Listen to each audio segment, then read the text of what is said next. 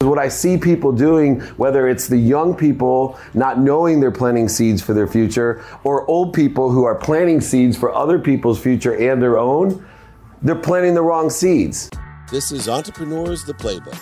The dichotomy of how things are harvested in your life. How do you manifest what you want, right? How do you create what you want? We're part of a, a creating field, and people get in their own way because they don't realize they can create whatever they want. They're part of the creation, right? And creation to me is, pr- is pretty simple, and it fits right in. Is the, the first thing you need to do is to create something it starts with a seed,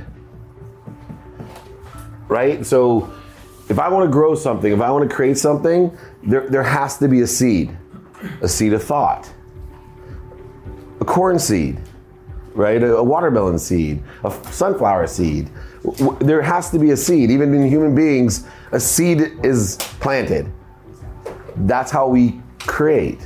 Whether we're like Corey and I, people who manage a ton of younger people that go, hold on, I'm just planting a seed. I don't expect to harvest today. I have to have patience. I have to have perspective. I have to stay positive, right? Because I want to plant the right seeds. Because what I see people doing, whether it's the young people not knowing they're planting seeds for their future, or old people who are planting seeds for other people's future and their own, they're planting the wrong seeds. They're voting for the wrong things and then keep on voting for the wrong seeds. They keep planting corn and they're wondering why they want watermelon, but they keep getting corn. Because all they're doing is keep planting these seeds. So, how do we plant seeds? Well, the first way we plant seeds is the most powerful way is our imagination.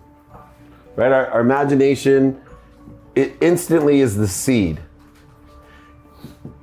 when we imagine something, we have a mathematical advantage over where we were. We start over here, big zero, nothing.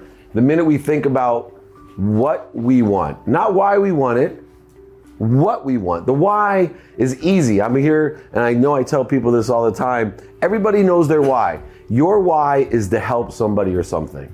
I don't know what it is, but your why is to help. That's what motivates you, pursues you. What does that mean? Our why is to create a stronger connection to that which inspires us to feel more connected. The way that we feel more connected to each other and to everything is by giving and helping. That's your why. Where you get confused and where everyone gets confused is we don't know our what. The second step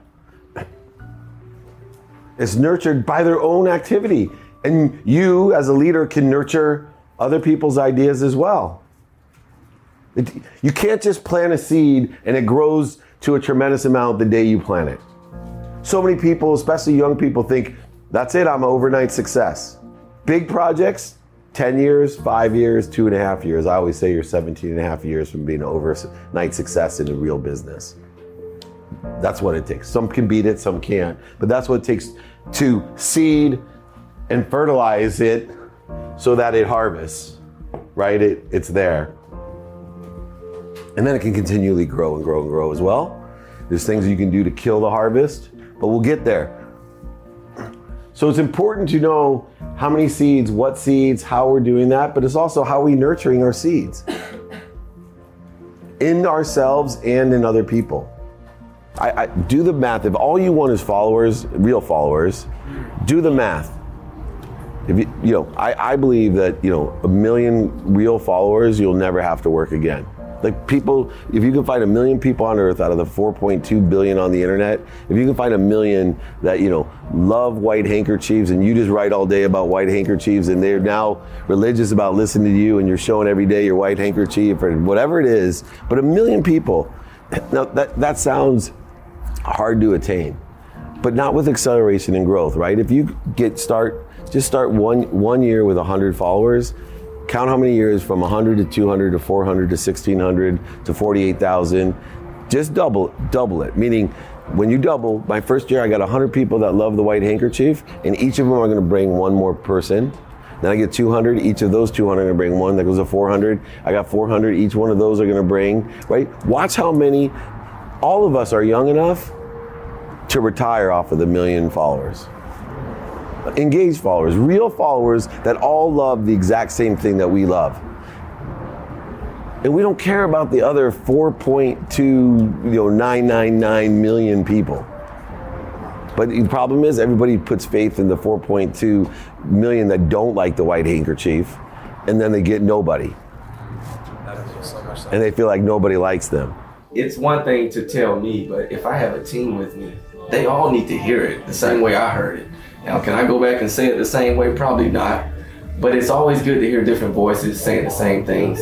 I mean, one thing, of, you know, I think a lot of dads always have trouble teaching their kids because they hear you all the time. Right. Yeah. It's like, okay, you got to hear different voices, you know, people with different perspectives, but they all saying the same things. Right. But this is important for dads and moms to hear, right? So why you keep telling these lessons, They're- your kids are not listening to you.